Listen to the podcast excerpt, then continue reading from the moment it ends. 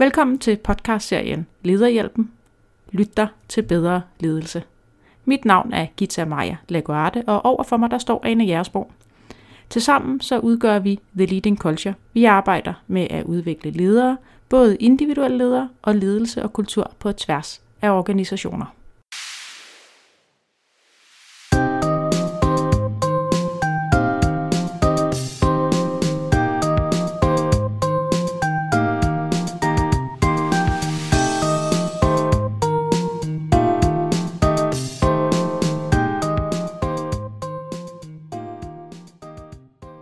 Tale om synlighed og ledelse i dag. Er du synlig nok som leder? Mange ledere de er måske mindre synlige, end de selv tror. Hvis jeg nu spurgte dine medarbejdere, hvad vil de så sige om dig? Vil de sige, at du gemmer dig under dit skrivebord? Vil de sige, at du står og hænger i døråbningen? Eller er du den, der står og råber ude på gangen?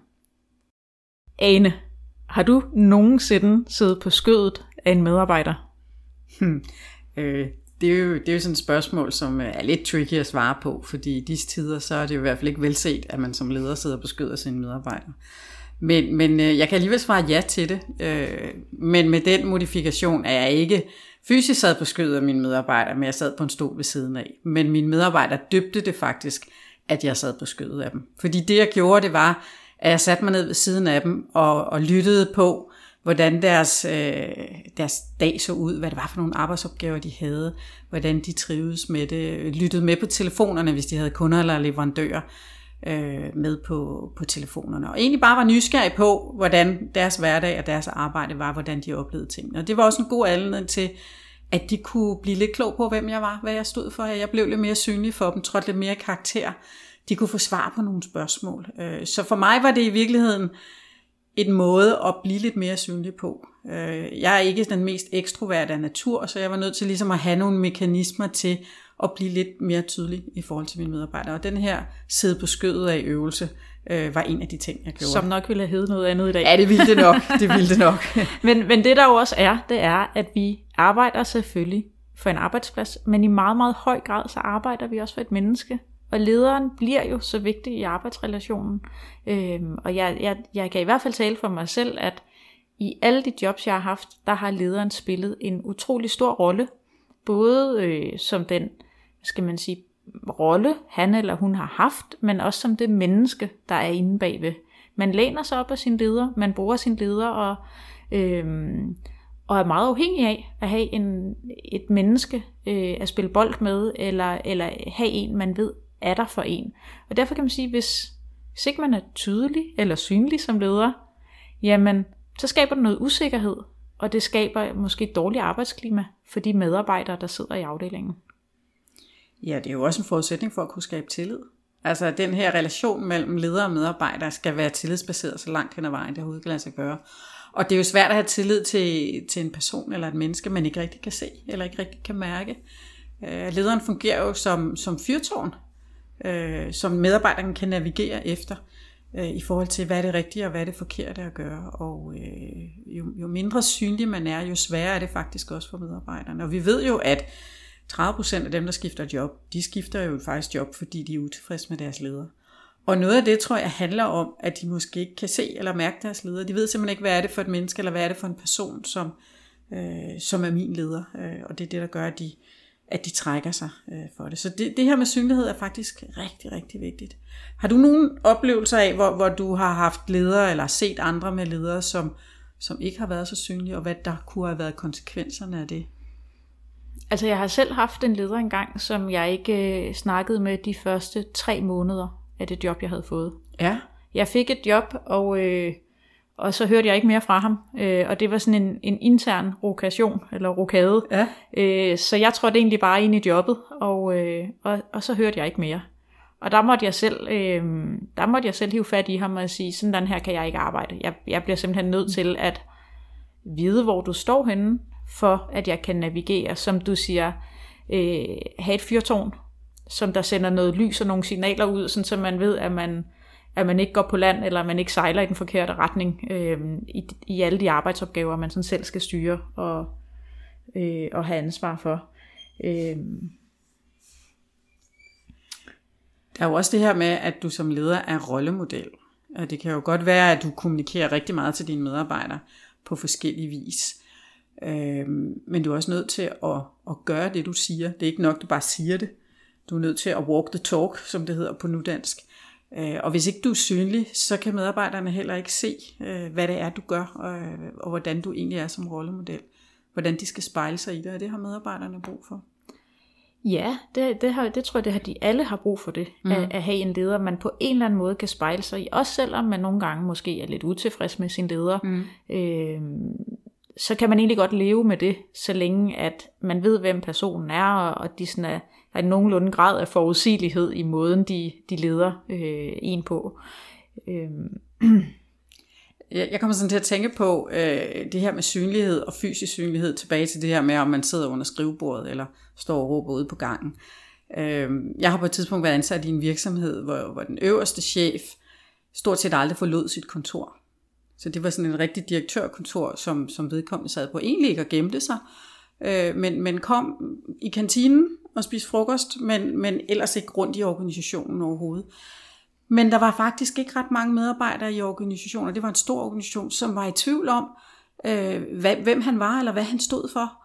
Øh, det var faktisk ret tydeligt. Øh, og, og det var sådan et paradoks i virkeligheden, at han var ikke fysisk tydelig, han var ikke ude i organisationen, men alligevel så oplevedes han som værende meget, meget tydelig af medarbejderne. De havde en klar fornemmelse af, hvem han var som person.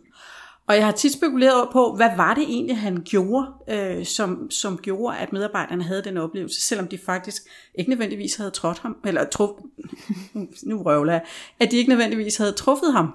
Og jeg har, ikke, jeg, har ikke, jeg har ikke svaret på, hvad det var, han gjorde, men det har været, det har handlet meget om kommunikation og nogle klare budskaber i, i alt, hvad der ligesom blev set og gjort, og hvad han for, fik ud igennem organisationen i forhold til, til, til lederne i organisationen også. Men det var ret interessant, fordi han var fysisk fuldstændig usynlig. Og der tænker jeg jo også, at der er mange måder, man kan være synlig på i dag. Mm. Altså, vi er jo hjulpet godt på vej af, af både øh, computer og, og, hvad skal man sige, sociale medier osv., så, videre, så man kan være synlig på rigtig mange måder. Øh, og, og det handler jo ikke om, at man nødvendigvis skal gå og drikke kaffe med Gud og hver mand hele tiden.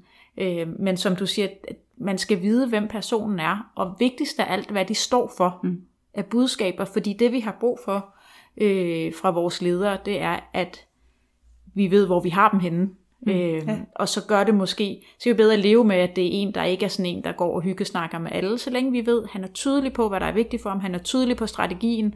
Jeg ved, hvordan mit arbejde føder ind i en større mening på den her arbejdsplads så falder brækkerne på plads, og så kan man sige, jamen det her sociale behov for at hygge, snakke og mm. alle sådan nogle ting, det kan man jo finde andre steder end hos sin chef, så det er ikke nødvendigvis den del, der det, er vigtig. Det er i hvert fald ikke en forudsætning. Altså det kan jo nogle gange være et, et, øh, et rigtig godt supplement, øh, at, at øh, også have den uformelle del med, fordi der ser dine medarbejdere nogle andre dele af dig, af hvem du er som person, når du optræder i, i andet end de formelle sammenhæng. Øhm, jeg, jeg, jeg, har du nogensinde hørt om at holde stuegang? Mm, nej. Jo, på hospitalerne. Ja, på hospitalet. Ja. Nu har jeg aldrig været ansat på et hospital, men, men jeg gik faktisk stuegang.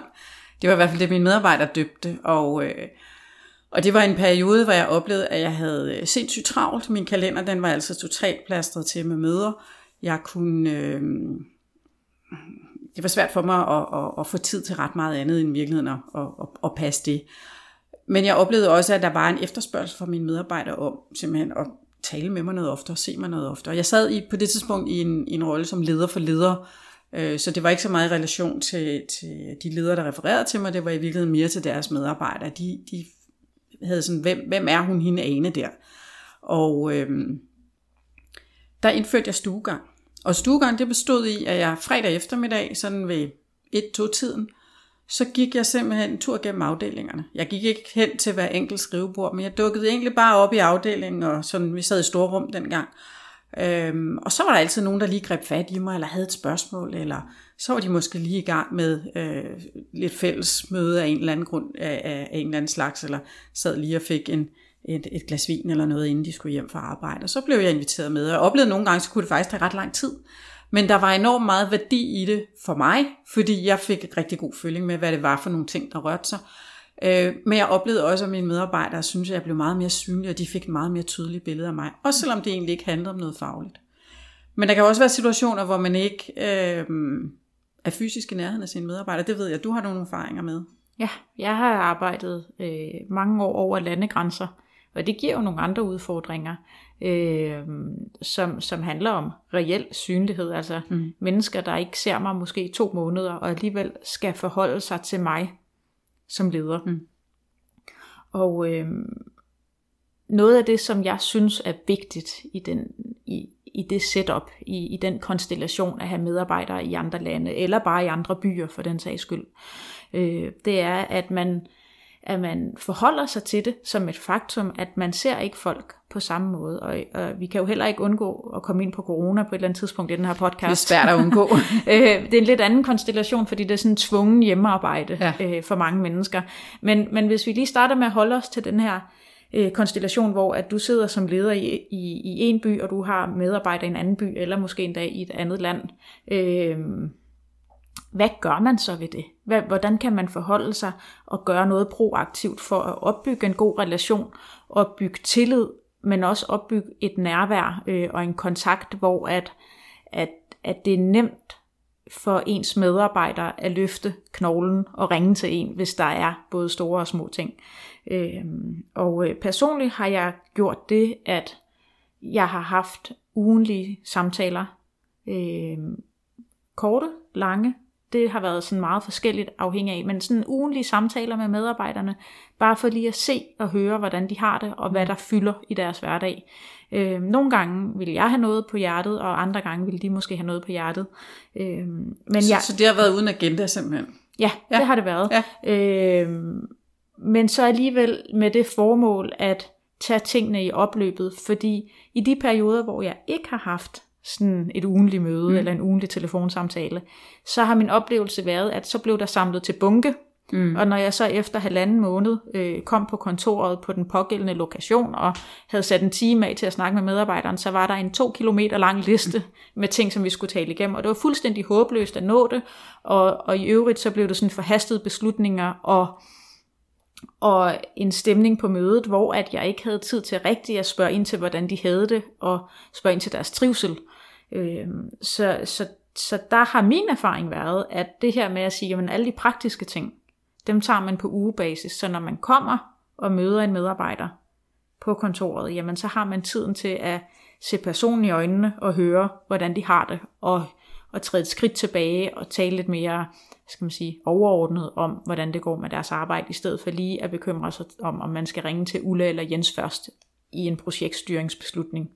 Øh, en anden ting er også, at, at jeg har brugt meget at have tid, altså have, ikke at være plastret til med møder, når jeg besøger kontorer, hvor jeg har medarbejdere.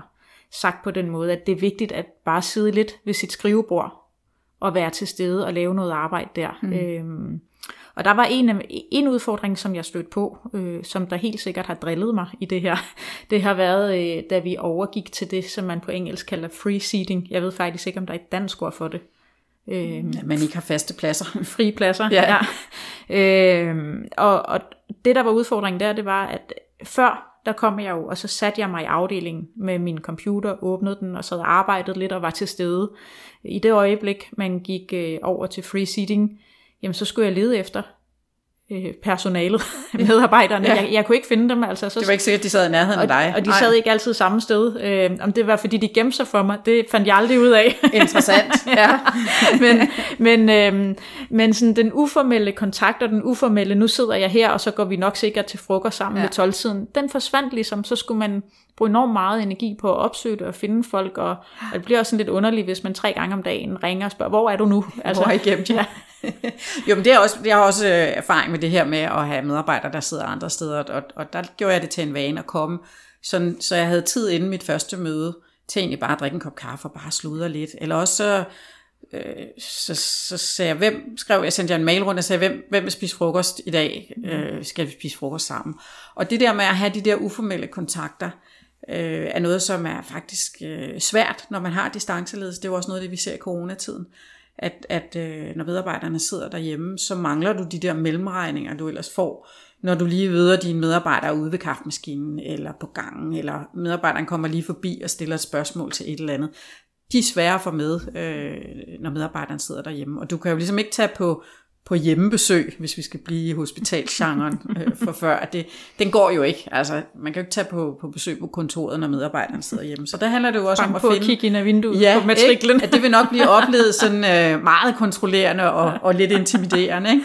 Så der handler det jo også om at finde nogle andre mekanismer. Ikke? Men det, altså hele det her med hvad corona har betydet for, for distanceledelse og for øh, det at skulle arbejde hjemme og sådan noget, det er jo, kunne vi jo lave en helt særlig podcast om, og det er ja. noget, der kommer til at blive forsket i. Det kan der skrives bøger om. Ja, men det, og det bliver der. Mm. Altså, der bliver jo rigtig mange ting og læringer fra det, som, som er vigtige at tage med. Men det er jo helt sikkert noget, som spiller en rolle i forhold til, til synlighed også. Ja, og, og der tror jeg endda, at vi, når man sådan snakker corona, uden at vi skal gå ned ad mm. den tangent, fordi vi taler egentlig synlighed nu ja. og her, men når man snakker om det, så tror jeg faktisk, at vi som land har ret gode forudsætninger for at arbejde hjemme, fordi Ingen vi allerede har en god tradition for hjemmearbejde. Øhm, nu har jeg jo et halvt ben i Frankrig, fordi at, at jeg er fransk gift, og, og der er ikke nogen tvivl om, at, at der er nogle lande, for eksempel Frankrig, øhm, og måske også andre steder i Sydeuropa, hvor at man ikke har samme tradition for hjemmearbejde, og dermed mm. bliver transitionen ind i en coronakrise meget sværere, mm. end hvis man bare kan tage computeren med hjem og åbne den. Øh, et af den, hvad skal man sige, teknologiske opkobling på computersystemer, noget andet er hele det fundament af tillid, som hjemmearbejde øh, og distancearbejde jo i høj grad hviler på. Ja, det er faktisk en ret vigtig ting. Altså, lige en kommentar til det der med, med at vi er godt rustet til det.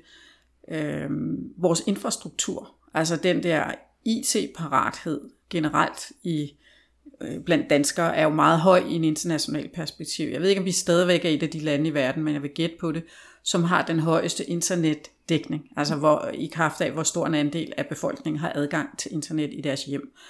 Øh, det er jo en helt grundlæggende forudsætning for rigtig mange arbejdsfunktioner har kunne flytte hjem. Så er det klart, at man kan ikke køre bussen hjemmefra, og man kan ikke operere patienten, og der er en række funktioner, hvor hjemmearbejde ikke er en mulighed. Men rigtig mange steder har man jo flyttet grænsen for, hvad der kan lade sig gøre hjemme. Og tilliden er jo fuldstændig central i den der sammenhæng. Ikke? Altså hvor der før var mange ledere, som sagde, kan nu være sikker på, at de laver noget, når de sidder derhjemme, at de ikke bare øh, hygger sig i stedet for. Øh, den har jo også flyttet sig, fordi det har jo vist sig, at selvom lederen ikke var synlig og tæt på, så har medarbejderne jo sagtens skulle finde ud af at forvalte det. Så har det været nogle andre problemer, man har skulle håndtere i stedet for.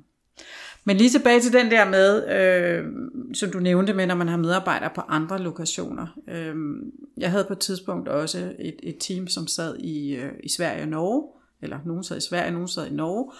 Og der havde vi sådan, vi så en gang om måneden, men jeg havde en rutine, der hed hver fredag, havde de hver et kvarter i min kalender, og jeg kaldte det touch base, øh, som egentlig bare handlede om at lige ringe op og sige hej. Øh, jeg havde aldrig noget på hjerte, det var havde et bevidst valg.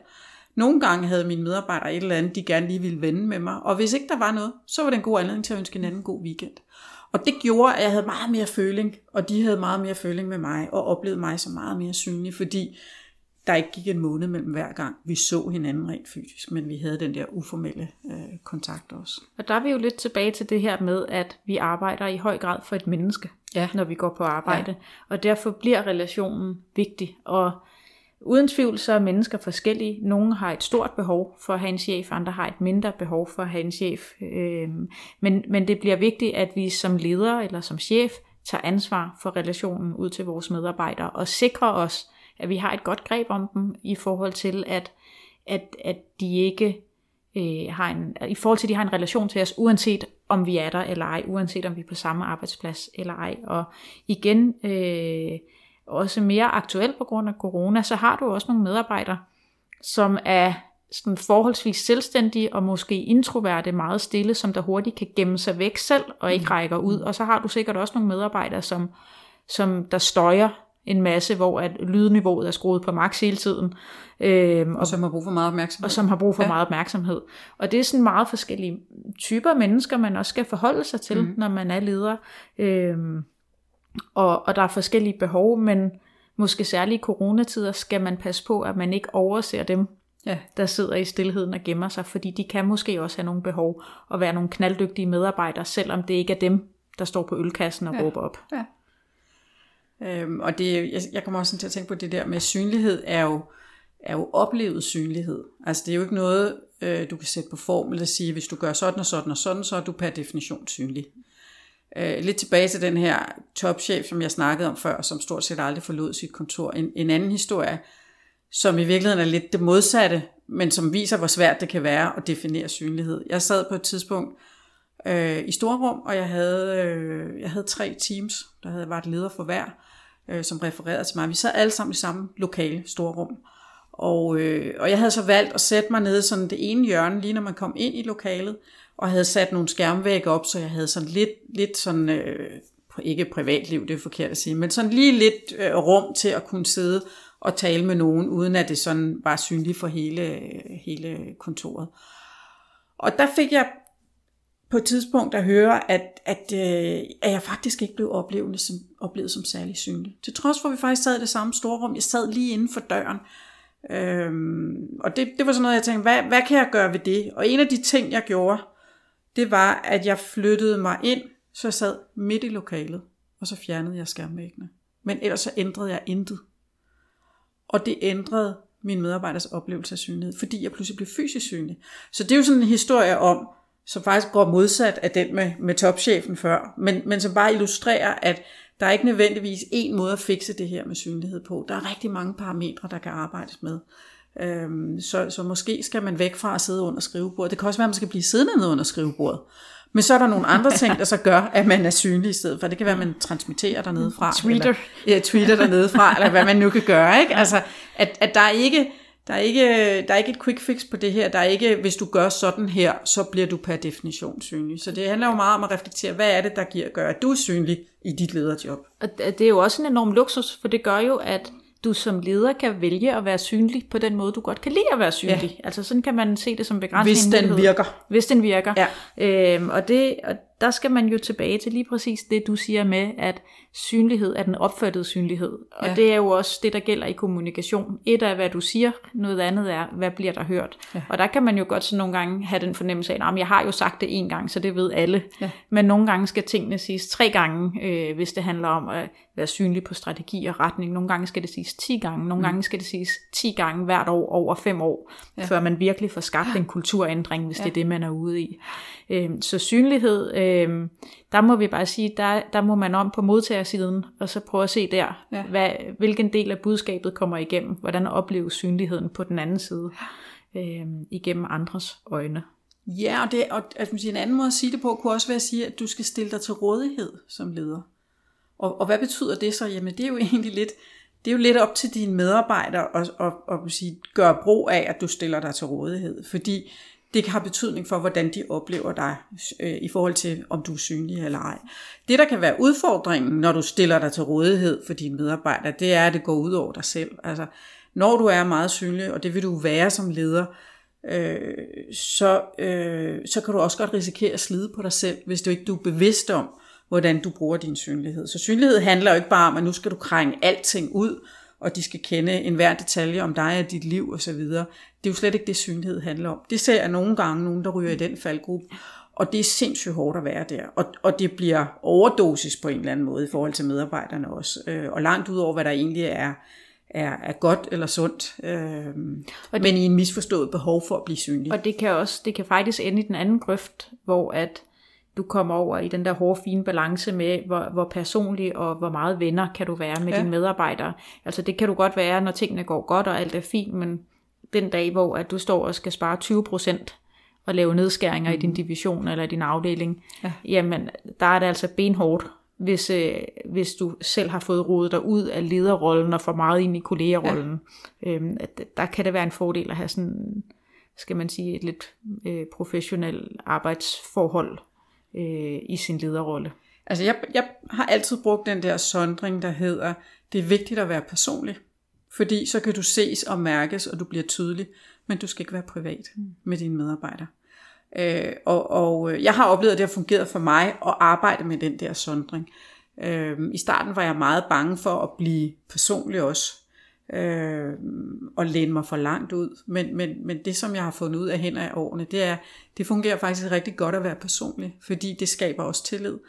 Øhm, og det giver en tydelighed i forhold til, at dine medarbejdere ved, hvem du er, øh, og hvad du står for. Øhm, og så privatsfæren, den kan man ligesom holde til, til nogle andre cirkler.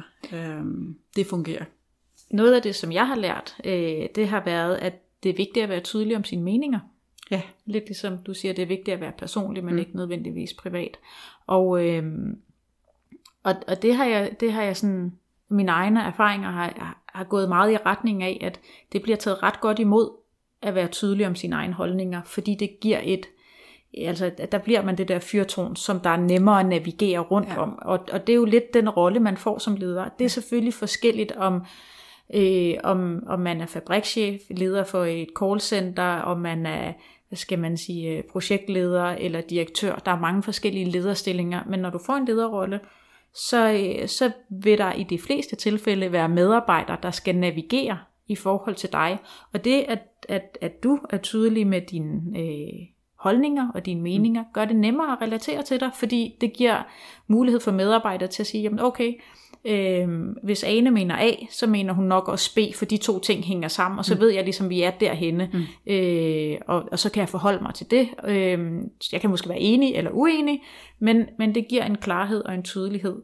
Øh, og måske særligt, hvis man er, er introvert af natur, mm. så skal man lige have i baghovedet, at det er helt okay at være introvert. Det kan faktisk have en stor charme og karakter som leder øh, at være introvert.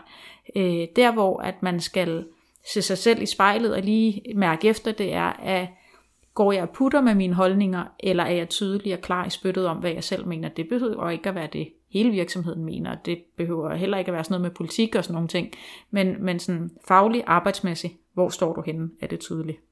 Det, det er super vigtigt, fordi du skaber faktisk utryghed hos dine medarbejdere, hvis de bliver i tvivl om, hvad du står for, eller hvad du mener så begynder de at spekulere øh, og få deres egne idéer om det, og de bliver måske også utrygge. Nogle vil blive meget utrygge ved ikke at have en, en tydelighed, en synlighed fra sine ledere.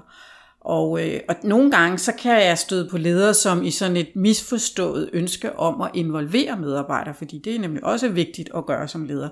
Altså, så bliver de to- totalt tilbagelænet, og så nærmest hver gang medarbejderen stiller dem et spørgsmål, så spiller de tilbage og siger, hvad synes du selv? Øh, og det går ikke. Altså, der ryger tydeligheden, der ryger synligheden. Så den der øh, rette balance er, er super vigtigt, øh, eller super vigtigt at, at, at være skarp på, at man skal ikke falde hverken i, i den der grøft, der hedder, nu skal jeg have hovedrollen og spille den hele tiden, øh, eller den, der hedder, nu, nu øh, putter jeg med mine meninger, og så hører jeg på, hvad mine medarbejdere siger. Det, det er den rigtige balance, der skal doseres i forhold til det. For ellers så kan man ikke opbygge den der tillid. Øh, man kan ikke forvente, at medarbejderne gør det, de skal gøre øh, øh, og at de trives og motiveres, hvis ikke de kan se og mærke dig øh, som leder, hvem du er, hvad du står for. Øh, den der med omkring introvert og ekstrovert er jo også en lidt interessant øh, perspektiv i forhold til synlighed. Og det er jo noget, der har fået meget mere opmærksomhed de senere år, at man er begyndt at i talesætte det her med introvert ekstrovert. Og traditionelt har der jo været fokus på, at man skulle være ekstrovert for at være leder. Man skulle ligesom kunne stille sig op på ølkassen og tale til forsamlingen. Og det har i virkeligheden ikke noget som helst at gøre med, om man er introvert eller ekstrovert, for det kan både introvert og ekstroverte. Men det handler jo om, hvor er det, man som menneske samler sin energi henne. Altså hvis du er meget ekstrovert, så samler du jo din energi op, når du er i relationen og dynamikken med andre. Når du er introvert, så samler du måske energien op, når du, øh, når du er dig selv, øh, når, du, når du reflekterer eller søger ind. Øh, og ingen af delene er rigtige eller forkerte. Men som leder skal du også kunne agere ekstrovert. Altså du kan ikke nøjes med at være introvert. Men som leder skal du også kunne give slip på din, dit behov for at optræde og din ekstroverthed og give plads til andre. Så, så det handler jo virkelig om, at du som leder forstår, hvor er du henne på den her skala. Og det er jo sjældent, der er nogen, der er 100% det ene eller 100% det andet. Men at, at du selv som leder har indsigten i, hvor er jeg, og hvordan kan du, hvordan kan du håndtere dine præferencer, sådan at du er opmærksom på, hvis du er introvert, at du får at du ikke mm, bliver lidt for usynlig, fordi du egentlig trives fint med ikke at have hovedrollen. Eller at du øh, har enormt behov for hovedrollen, og derfor så bliver du sådan overtydelig, så det støjer så meget, så, det, så du igen bliver utydelig. Altså så hele den der introvert-ekstrovert øh, bevidsthed er, er et vigtigt element i forhold til at, at definere synlighed. Der kan man jo også, hvis man sådan skal køre den lidt ud, så kan man tale om om øh, branche øh, specifikke profiler. Altså at du vil have, ja, ja. du vil have salgsteam, hvor du har øh, 99 procent, hvis Yes, ikke 100 procent af alle stærkt ekstroverte, Ja. og så vil du have analyseafdelinger, Ja. hvor at, øh, at selv den mest øh, ekstroverte stadig er introvert. Ja. Øhm, så, øh, så, Og, og det er der jo. Altså, det, der er jo de der præferencer. Det er der jo ingen tvivl om. Men det er meget mere nuanceret, end, end det i virkeligheden. Ikke? Mm.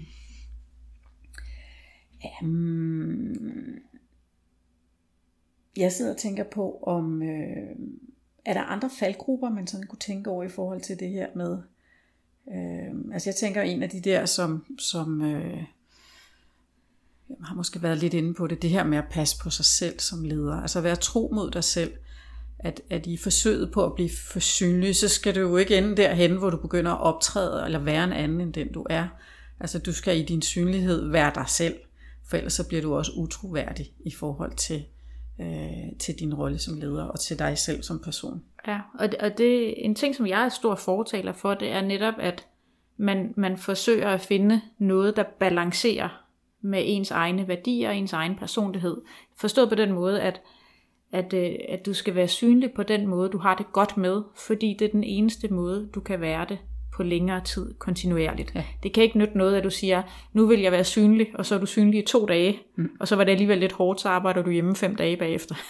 Ja, eller gå i, gå i flyverskjul. Ja. Ja. Så, øhm, så, så, så der må man lige sådan have hånden på hjertet og så sige, jamen, okay, hvordan kan jeg være synlig på en måde, som jeg selv synes er god, og som der måske også giver mig noget positiv mm. energi. Man kan også vælge at se det på den måde, at sige, jamen, jeg skal afsætte tid i min kalender til at være synlig. Øh, og det betyder så, at, at, at noget af min tid går jeg stuegang, som du nævner, øh, og så egentlig nyder det og slapper af med det, ja. og giver sig tiden til det, og siger, jamen, okay, jamen, Ja. det er egentlig en god del af jobbet at være leder, at, ja. at jeg taler med nogle mennesker. Ja. Det, er, altså det, det må man nødt til at gøre. Altså, du kan ikke være leder uden at, uden, at, uden at være i dialog med dine medarbejdere. Det fungerer simpelthen ikke. Altså, ikke, i- ikke i, i, i denne, Det i denne del af verden i hvert øh, fald. ja. Ikke? Ja, det er klart. Men jeg sidder og tænker, altså, øh, hvis man er i tvivl om, om man er synlig nok, hvad kan man så gøre? Jamen, altså man kan jo man kan tage tyren ved hornene, og så kan man jo spørge sine medarbejdere. Ja. Øh, øh, og der, der vil jeg så nok ikke formulere spørgsmålet, synes du, jeg er synlig? Det vil nok være sådan lidt... Øh, Fordi altså, der er det jo også sådan med feedback, at hvis du vil have noget, noget ja. tilbage, som du kan bruge til noget, så skal du være, jo mere præcis og specifik du er, jo større chance er der egentlig for, at du får noget tilbage, som, som både er reelt og brugbart. Så, så der kunne man sådan vende den om, og så sige, jamen okay, hvis du spørger dine medarbejdere, øhm, hvad kunne jeg gøre for at blive mere synlig eller synlig på en bedre måde for afdelingen, Ja. øhm, så er der nok en større chance for, at du får noget, fordi der vil den ene type svar være, at du er allerede synlig nok, du ja. blander dig faktisk for meget, Ja. øh, så, så se du at fedt ind på dit kontor igen. ind under skrivebordet ja. med dig. øh, øh, mens at den, den anden type svar kunne være, nå, jamen, jeg har ikke noget problem, men det kunne måske være godt for afdelingen, hvis vi brugte lidt mere tid på at snakke om, hvad der skal ske de næste seks måneder, Ja. eller, Ja, eller hvad ja. det nu kunne være. Ikke? Eller at du kom lidt oftere og drak kaffe, eller hvad ja. Det nu kunne være. Ikke? Altså, der er jo virkelig mange vi så ting. der til frokosten. Man kan jo også, øh, hvis man skal køre den lidt ud øh, på en helt anden metode, for at være mere synlig, mm. sige, jamen okay, øh, og, og der har jeg selv været, sige, jeg er ikke synlig nok, som jeg bare er, mm. fordi jeg bliver overdynget af møder. Mm. Jeg bliver nødt til at have noget struktur Ja. omkring det. Jeg Det var bliver- det, jeg gjorde med stuegang. Det var Ja. jo at sætte det i system. at lave en regel for dig Ja, selv, der siger, ja. jeg skal gøre det her, Præcis. og jeg blokker det i min kalender. Ja. Jeg har ikke lavet en stuegang, øh, men det jeg har gjort, det er, at jeg har sat mødefri i min kalender mellem 12 og 1 mm. hver dag, hvor mm. man kan sige, det gav mig mulighed for, ikke altid, men mange gange for at spise med afdelingen, men også at have lidt tid bagefter, hvor jeg lige kunne se, hvad der var kommet ind af mails, eller snakke med folk, hvis der ja. var brug for det. Øhm, og selvfølgelig er det forskelligt, for det kommer også an på, hvor travlt man har som ja. leder. Men sådan gennemgående, så tror jeg, at de fleste ledere, de faktisk har rigtig travlt. Det er der ingen tvivl om, og derfor handler det jo også om at tage kontrol over sin tid. Men, men den der med at, at altså i, i systematisere synlighed, eller initiativer, der fremmer synlighed, er jo rigtig godt. Når du siger den der med at blokke kalenderen mellem 12 og 1, øh, det er jo rigtig godt øh, tip. Det er jo det her med at spise frokost med sine medarbejdere. Og det, og det kan være kontroversielt. Øh, på de arbejdspladser, hvor man har en kantine, så er det jo meget ofte sådan, at medarbejdere spiser sammen med de samme hver dag. Øhm, og, og, man, og sidder de samme steder måske også. Øhm, Jeg har gjort, eller, gjort det til en vane, det her med ikke at spise frokost på det samme tidspunkt, og ikke at spise frokost med de samme hver dag, men at gå hen og sætte mig sammen med nogle af mine medarbejdere, og aldrig de samme, men på skift rundt. Og nogen synes, det er sådan, altså det er lidt irriterende at have chefen siddende med oh, der. Nu, nu har man jo fri her i frokostpausen, ikke? nu kan vi ikke tale om hende, eller, eller tale om det, vi synes er noget træls noget. Øh, og, og den kunne jeg mærke, den skulle jeg sådan lige forbi, og ligesom at sige, okay, altså jeg spiser jo ikke frokost med dem hver dag, så de kan bare tale mig i morgen, hvis det er det, de har brug for. Og jeg oplevede faktisk, at det var blev positivt taget imod, at, øh, at, øh, at jeg gjorde det. Øh, ikke nødvendigvis hver dag, men sådan jævnligt. Og det er også der, man hører nogle andre ting om, Præcis. om menneskers liv. Det er der, man hører, at øh, katten har fået tarmslyng, eller at, ja. øh, at man er ved at sælge huset, eller ja. man skal giftes, eller altså alle sådan nogle ting ja. er jo typisk det, man snakker lidt om i frokostpausen, som ikke ja. lige handler om arbejdet, ja, men som stadig giver sådan et rigtig godt billede af, hvad der sker i, i det enkelte menneskes liv. Og derfor er der en ting, man aldrig må gøre, når man spiser frokost med sine medarbejdere. Kan du gætte, hvad det er? Nej. Tale arbejde. Ja, okay. Det du må ikke, aldrig ja. være den, der tager initiativet. Den hvordan, går, det, hvordan går det lige med den der opgave? Altså, fordi, Ej, nej, okay. Altså, altså det, på den måde. Følge ikke? op på arbejde. Du kan godt tage okay. medarbejder på medarbejderens, eller arbejde på medarbejderens initiativ, men du må ikke forfalde til, at nu fik du lige en ekstra, øh, et ekstra lille timemøde, eller et eller andet her. Ikke? Øh, altså være ja. bevidst omkring den. Nok være bevidst om ikke at prøve, så kan man sige, jeg synes nu alligevel, der hvis, ja, jeg ved ikke, om jeg er ude i at forsvare, hvad jeg selv gør her, men, men jeg synes alligevel, at, at der mange gange kommer noget arbejdsrelateret det gør der. op, ja, ja, når man så det gør der, det gør der. Og, og, og, så tager man det jo. Selvfølgelig. Ja. Men det er jo mere den der med, altså at være bevidst om, ikke at være den, der tager den op. Det er ikke, det er ikke afhøringen, der skal ah, nej, foregå det er ikke, åh oh, nej, nu er det her et ekstra Eller de mundtlige advarsler. Ja, eller, eller hvad det nu kan være. Er der andre ting, som, øh, som du kan gøre som leder for at, og, øh, at arbejde med din synlighed? Altså jeg tænker, at, at det handler egentlig om at være bevidst om det. Ja. Det handler om at også at, at tænke, at man kan være det på forskellige måder. Ja. Særligt her i corona. Finde nogle måder, der passer til ens temperament. Ja. Og passer til ens façon. Og også som passer til ens medarbejdere. Ja. Øhm, og, øh, og, og så er det også en balance, fordi også her i corona, der er alt jo kørt over på Teams og, og øh, Skype-møder og og fællesmøder, hvor der kan sidde mange deltagere, man skal sidde og lytte med, og så ender man med at sidde og tjekke mails alligevel. Så det er også noget med ligesom at, at bevare nærværet ja. i relationen, så det ikke bliver... Altså, og, og det er jo en hård, fin balance, fordi ja. samtidig er der også en masse arbejde, der skal løses. Præcis, altså de skal jo, synlighed og nærvær går jo, går jo hånd i hånd, ikke? Altså det er jo, det er jo lige præcis den balance i forhold til øh, at få det til at virke. Men hvis vi skal til at runde det af, så kan vi sige, at øh, synlighed, det er i hvert fald en del af ledelse, at man er synlig over for sine medarbejdere, og måske også over for andre dele af organisationen, kunder eller markeder, afhængig af hvilken lederrolle øh, du har. Og øh, som vi startede med at spørge, hvis, øh, hvis vi stillede spørgsmålet til dine medarbejdere, er du lederen, som der gemmer dig under skrivebordet? Er du lederen, der står i døråbningen? Eller er du lederen, der står og råber ude på gangen? Øh, så kan det måske give dig en pejling af, hvor du er henne, og, øh, og hvad du skal gøre for at komme videre herfra.